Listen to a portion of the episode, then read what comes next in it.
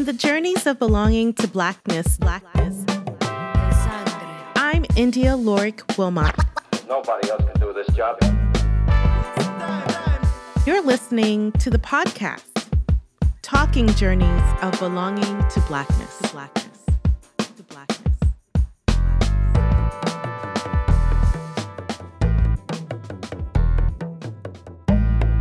Joining us today is Chef Keisha Ogaldez. Keisha is a culinary artist and educator, a natural foods private chef, and entrepreneur based in New York City with clients along the East Coast. Previously, she was an information systems engineer that worked in the nonprofit, academic, public, and financial sectors for several years, but whose entrepreneurial spirit goaded her to pursue her passion for culinary arts full time. Since completing the chef's training program at the Natural Gourmet Institute for Culinary culinary arts in New York City, Keisha has graced kitchens as either a pastry chef in restaurants as Smith Canteen in Carroll Gardens, Brooklyn, Amy's Bread, and Smile to Go in Soho, or as a catering chef at Patina Events and Olivier Cheng. In the midst of this work, Keisha's entrepreneurial spirit kicked in, and she founded and currently serves as executive chef of the Gourmet Diva, which focuses on organic, vegetarian, vegan, and other health health supportive diets. She is also the recent recipient of the Dooney Fund, which supports Black women entrepreneurs. You may have seen Chef Keisha on multiple episodes of Epicurious's 50 Person Prep Challenge web series, which has over 10 million views alone. Looking forward to learning more about healthy eating with Chef Keisha. Welcome. Thank you for having me today. Well, I'm really excited to have you on this podcast, particularly interested in unpacking the stories of African descendants and the stories they tell about themselves themselves and their journeys too.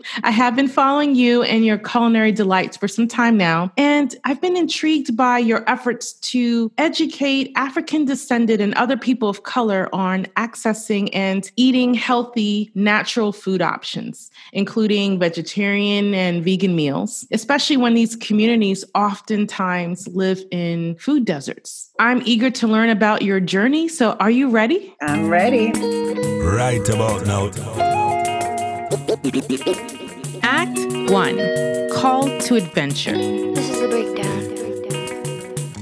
Keisha, there are paths that we take and processes we engage in to get us to where we are today. Sometimes those paths are or processes are emotional, spiritual, intellectual, and so on. How did you become interested in doing the work you do today? I know it's definitely been a journey. Um, just actually looking back, this year marks the 10 year anniversary I graduated from culinary school. As you mentioned, I went to the Natural Gourmet you know, Institute in New York, where the school actually focused on more vegetarian, holistic cooking. And prior to that, I was a consultant at Bank of America. So it's the transition is usually a story of how I went from engineering to culinary arts. Definitely a lot of different transitions throughout the way. My need to always give back or just be in a support system. Then after a while, I was like, all right, I want to make some money. So I kind of went corporate.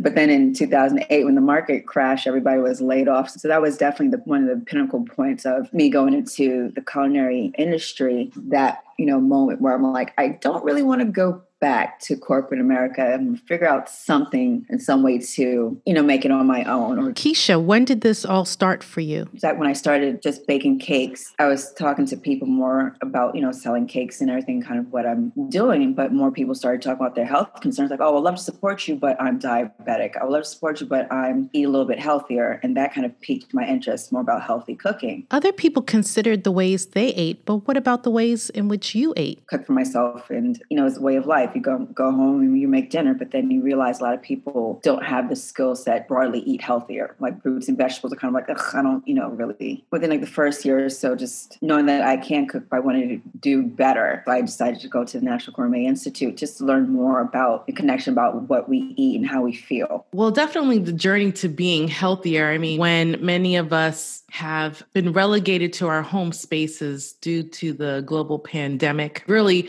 raises one's awareness about well what is it that i typically have in my household? What is it that i'm consuming? How can i be a little bit healthier and avoid putting on the COVID pounds. What you're raising about the fact that, you know, unfortunately, a lot of people in the United States tend to have chronic health conditions, even though we are one of the most industrialized countries in the world. It's ironic. And, and when you really think about the ways in which we function on our day to day, even before the global pandemic, we have these back to back meetings. We're in the space of grab and go, we're consuming items so that we don't get that hunger headache. Sometimes just that habit of the grind, many people do not slow down and take the time to say, well, what is it that I'm actually putting into my mouth at this moment? And is it really the best food option? To eat healthy is also very expensive. It's easier to go and get something from the dollar menu at your local fast food restaurant mm-hmm. than to stand someplace and spend basically $12 for one of those salads that they weigh.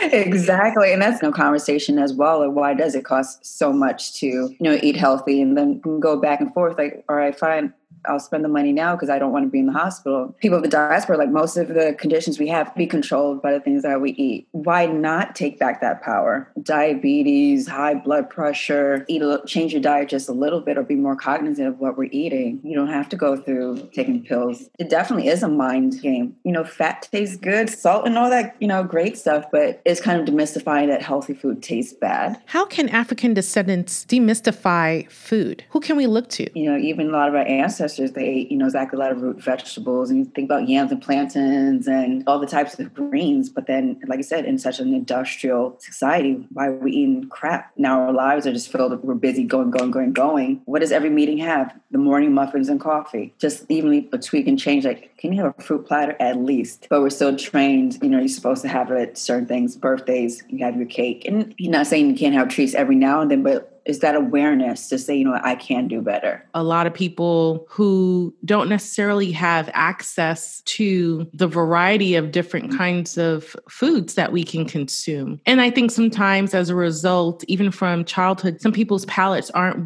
very well developed. And so mm-hmm. it's just like the only green vegetable they may consume is broccoli. and so then when they get into adulthood and then someone is saying or encouraging them, you know, hey, there are other inexpensive but alternatives to broccoli, it's like, oh, I don't do that or I don't eat that. Or I got to have some pork fat mixed up in there. And I'm not getting on the pork fat. I love me some pork fat, but you can see oftentimes the inequality that manifests but what I'm curious, and I think our listeners will be too, is that if you if you think back to your childhood and growing up, what are who motivated you to become a chef or helped to inspire your entrepreneurial spirit? Because I think it's one thing to say, I'm an engineer, I work as a consultant who bake, but for you, you made that leap.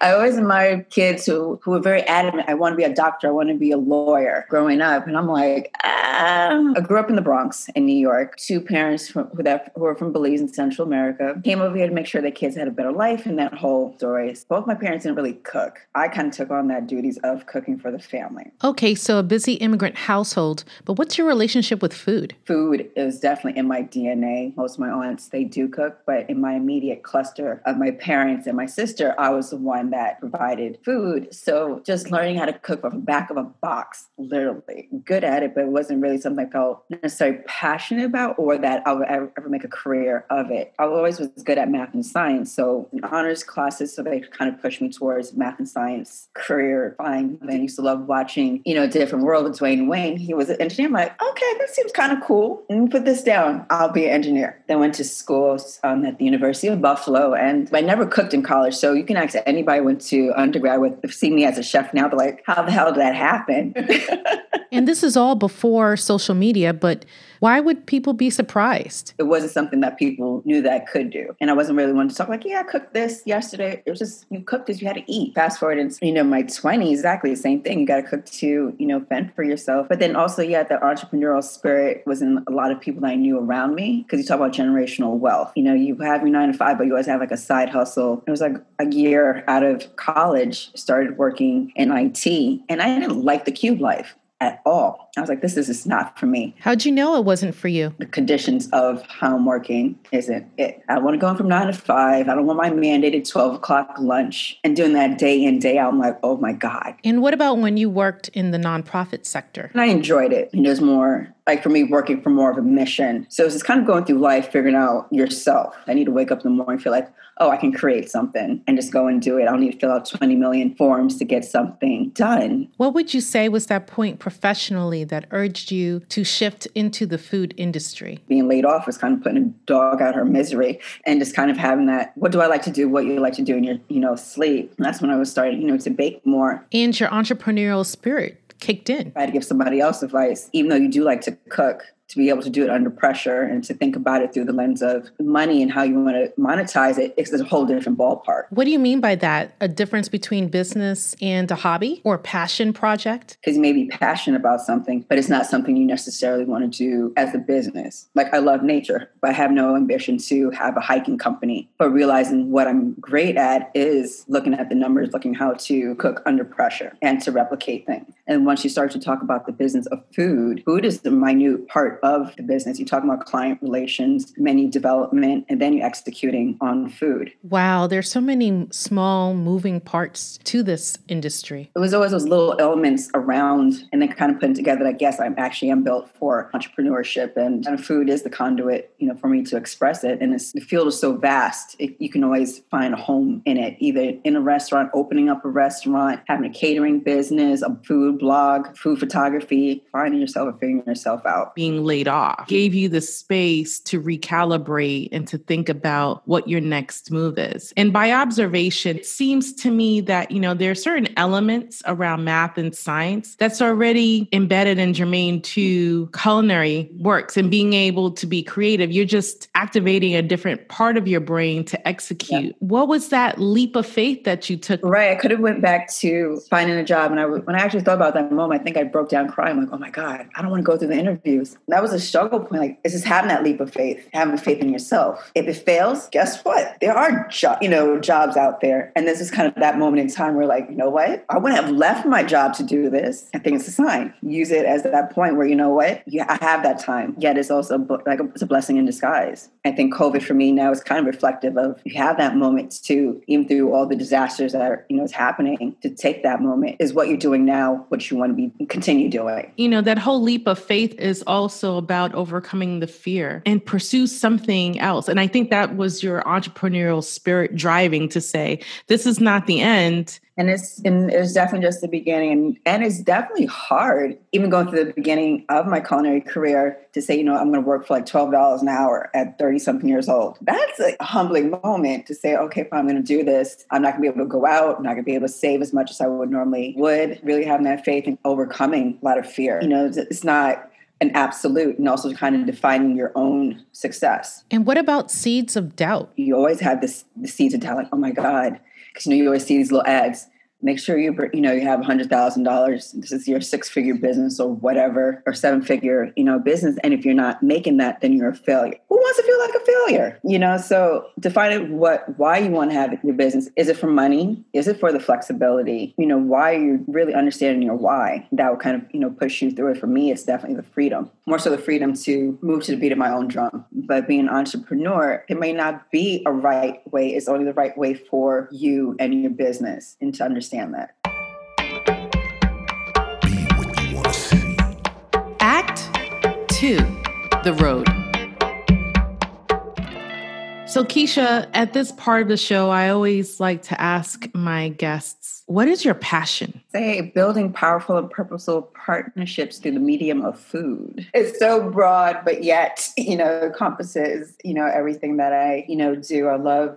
Okay, so break that down for us talking to people about food and working with different companies and kind of figuring out how can I, you know, magnify their, you know, mission, con- making those different connections. As long as what I'm creating is underneath that umbrella, I know I'm in the right area. I think of food in the same way as I think of music. Like with music, when you hear a particular song, you feel transported to a particular time. There's certain emotions that get triggered, certain memories that get triggered. Well, I, I think the same way about food also. You might smell something, you may taste it, and you're like, oh, I know what this because the last time I had this or something similar to this, it was when this loved one made this for me. There are all these connections that people make around food. You know, there's a lot of purposefulness in your efforts to engage people. How do you use food when you have corporate clients? How do you help or use food to help them express or achieve their mission? So, one case, I have a, um, a pop up dinner series, Supper and Sip, and that's really one one great example of have a theme and so i can bring in different sponsors i'm really meticulous it's very exactly curating an experience who you work with what does their mission mean and does it all come, you know come together? So my last dinner was a winter wild and it was more about women's empowerment. Even the venue that i chose is very light and airy and you know having you know dance instructor and just making women feel powerful at the end of the day. Yes, I could just had a dinner, here's some food, and you know, peace be with you. But really think about what do I want people to experience and using food as the backdrop for it. Or even the vendors you choose, you know, to work with. And I do have that power. Black women, black men, you know, whoever, or just give somebody opportunity in this industry. You know, or even when I work with my corporate clients, you know, really understanding, you know, what they want to get out of a, you know, having a personal chef. For you, how do you decide to show up in culinary spaces as a Black person, specifically as a Black woman? You do have to be conscious. Like, I am a Black woman. And it's more so, I guess, a class thing as a, as a color thing. You know, people who are hiring you, I'm a luxury item. People who can afford to hire you do, you know, have definitely worth a couple of million dollars. And how do you show up? You have to know how to walk the walk and understand the world they live in and even explain to people, like even family members, like, wait, she's a private chef cooking for white people. I mean, it, you can have this whole mammy feel at times, like, well, I'm getting paid well, just in case you, you want to know. But I can see the whole perception of exactly a black woman cooking for predominantly white men. Sometimes it can play mind games on you, but I don't think the client understands what's going through your mind as a black woman cooking for you know a white person like or being transported to you know another point in time it is a different climate just knowing that this is a client business relationship. If I ever feel at some point there's any race, racial undertones or anything, then I know this is not the place for me. I'm blessed to have clients where you acknowledge race, but it's not, you're not looking at me in a certain light. In the restaurants is different because you don't see that many black women, probably the only one. So either as wow. a woman or as a black woman so you can you know both of both of it. But i've been blessed to have worked with different women in positions of leadership also to be in environments where it is supportive. You know you do hear a lot about the you know sabotage and the, the negative stuff that comes out of restaurants but not every kitchen is like that. Just find the right kitchen that works for you. How would you connect these experiences to what's happening now with black lives matter? In the scope of you know black lives matter i'm glad that people are looking to support black women businesses like never before. Like more grants are, you know, coming open and it's just really noticing that there is a problem. And they do want to build, you know, black businesses definitely it was not there before. Although we have these different social movements that, quite frankly, the issues that they're raising are things that have existed for a very long time where you have sexual impropriety and people using you know power differentials for sexual gain or or to engage in sexually oppressive practices. And then you also have the fact that black lives matter and that many of our structures and institutions don't acknowledge that. It is you're right prompting more open and very direct dialogue around the inequities that persist and the ways that even in instances these intersect. Exactly. It's kind of brutal. It really is. And you talk about, you know, women's, you know, issues like you work on average in a restaurant 12 hours a day, work life balance, having time off, adequate childcare. It's a lot that even being a woman, you know, of color, at least these conversations are being had and actions are being taken. We've been experiencing the pandemic of COVID 19. And so, how has COVID specifically impacted you and your food education work? Are you seeing certain certain kinds of trends, ways in which people are reaching out to you to help educate folks around food, even in the midst of this pandemic? Definitely took more of an online, not doing as much, you know, personal chefing. You know, I hate using the P word, but you know, enjoy the the pivot and being able to connect to different people or people I would not have normally reached out to, you know, vice versa, people reaching out. But I think it's more about how to be connected to people just on a human level and how to do it through social media, through different online events, you know, to help people and, you know, just have a good time and just to, if I'm able to make somebody smile, you know what, my job is done. So, give us an example of that. I just did a you know a cooking challenge where I focused in on natural foods. You know, wasn't the overt message, but all the ingredients that different chefs I worked with were you know different fruits and you know vegetables. Nothing that's you know crazy like it was a sweet potato or you know basil. So just get yourself open to different you know ingredients or ingredients that you may be used, to, but maybe prepare them in a different way and seeing how different people prepare them may hopefully inspire you to you know get into the kitchen. It's interesting to watch people cook because it tells a lot about themselves. Really? In what ways? Some people don't like to follow instructions. You can give them a recipe and like, no, I'm gonna do my own thing. Nope, here we go. I'm gonna freestyle it. And then you want to know why the dish may not turn out the way you liked it, or some people are apprehensive. Food and how you approach it does tell a lot about yourself. And I love it. you have been in several web challenges, including the Epicurious Challenge with over mm-hmm. 10 million views. If you didn't know yourself and you're watching yourself, what would you watching yourself Ooh. tell about you? oh, you just want to flip the script on me. Thank you. I de- I'm definitely one who likes to follow a recipe, and I think that goes back into that engine, that science math. I want to follow it to a T and see how it turns out. Moments I have to tell myself, let it go, just flow. Definitely more savory food that I, you can you can do more freestyle. With baking is more you need to follow that precision, you know, down pack. I'm a huge fan of the Food Network. And so when I sometimes will watch the program Chopped, there are no recipes like literally to follow to a T. That is completely freestyle. So, you know, if by chance you have someone who is listening in and they are from the Food Network, is this something that you would love to do? Or will your math science brain just sort of go like, oh my gosh, there are all mm-hmm. these other competitive elements that are happening. And then you got to create this dish in like 25 minutes. I watch those shows, uh, you know, every now and then I'm like, oh, hell's no, I never want to do, you know, do that. But then it makes you think about food in a different light. But then yet the whole time thing is definitely reflective of in the real world as a chef. Like, you know, you got to get these dishes out at a certain point in time, not sitting there, oh, I just want to, you know, be whimsical. Like, no, let's go. You know throw something and kind of just let yourself go through that that process quickly quickly. Like for me i like to kind of draw all over menus but that is a whole different you need to really whip it into you know action. So i think in theory you would be intrigued by the opportunity but you're like for my mental health and sanity that's not a good fit. But it would be because like i'm always saying that you always have to have new challenges in your life to overcome. I would probably say no but then yeah like no you probably might regret it in the future Mm. So definitely take it. And because you never know where anything leads you to, to know that it's not, you're not going to be cooking always under the perfect circumstances, mm. especially mm. in catering. You don't have a full fledged stove. You're cooking on sternos in a back corner somewhere in a, in a garage. Is that optimal? No, but you make it happen. Mm. So if you definitely have a passion food, kind of figure out do you where you want how you want to express your love for food. So then what what lessons have you learned along the way? Finding a mentor in regards to starting a business, you don't have to go at it alone. Working with a mentor or like a business coach. Usually I see those upticks in growth quickly as opposed to trying to tackle it by myself or just being a little silo. You know, the kind of thing when you're working by yourself, the only people you're talking to is yourself to get, you know, different perspective and also from somebody who's been there, like seen this before, they know what you're going through, frame of reference to how you want to, you know, tackle that problem. Most of us try to do it by ourselves and you just end up not moving as fast or as far as you could have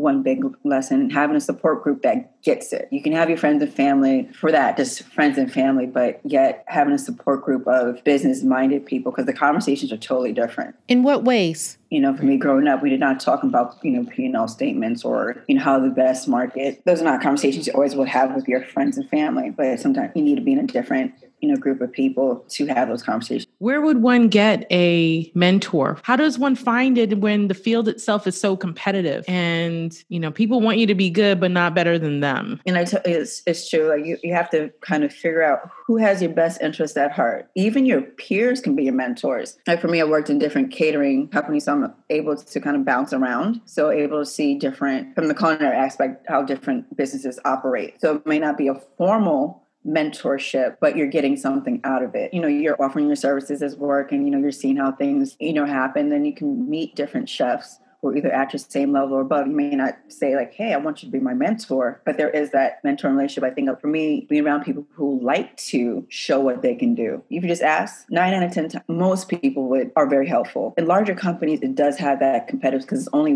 one person be on top. You know, working more traditional company, yes, there's only one executive chef. There's only figuring out, am I ever going to get to that leadership point? You might not within that respective company. You may have to leave. There's different culinary, you know, organizations that you can join culinary alliances that you can find you know mentors. And if you look for somebody specifically and that's what their organization is developed to do to mentor women in, mm-hmm. the, in the hospitality you know industries if you can't find one within your respective organization you can find one in a professional you know organization instagram if you see people's pictures just reach out and dm them and i think that's kind of the great thing about social media people are a lot more accessible a lot of chefs are friendly people for the most part. I guess there are a bunch of douchebags, you know, out there, but fine if they don't respond or they say hex no, you know, keep trying. Get involved. Act three Where we land. Keisha, what are you most excited about personally and professionally? Are, are there particular projects, uh, ventures that you are currently engaged in? Can people kind of tap in, learn more about you, learn more about these works and what you have going on? Yeah, definitely. A lot of stuff I do is on um, Instagram. So if you follow me on Instagram at Gourmet Diva, you can always see what new projects and events that are, you know, popping up, different partnerships that, you know, definitely be formed and different cooking classes are in the works as, as well. And if anybody wants to reach out to have me, you know, as a virtual cooking coach, you know, feel free to, you know, reach out and definitely excited about things that we can create and staying flexible is one huge aspect as we don't know what this virus and what our landscape is going to look like. But definitely for me is you know, staying flexible with what I can do. And where can people find you? What's your social media handle and what's your website? Sure. My website is www.thegourmetdiva.com and also on Instagram as Gourmet Diva. Perfect. And so hopefully we'll get to see cookbook. Like a cookbook is on the list somehow. I want some like an anthology maybe of different women powerful women have them put recipes into this book or something. So something creative will come out of it. Stay tuned on that. Yes. well, thank you so much, Chef Keisha, for all of your jewels, gems of knowledge and information that can help folks who are interested in pursuing their passion around culinary arts in a very formal way. I think your entrepreneurial spirit really helps to speak to just the ways in which we can be creative not only in terms of our choices for our fields and what we want to pursue, but just even the kinds of activities that we engage in. So this was really lovely. This was fun. Thank you so much. You're welcome. Thank you for having me. there you have it. The journey isn't over, but this episode is. Until next time, peace.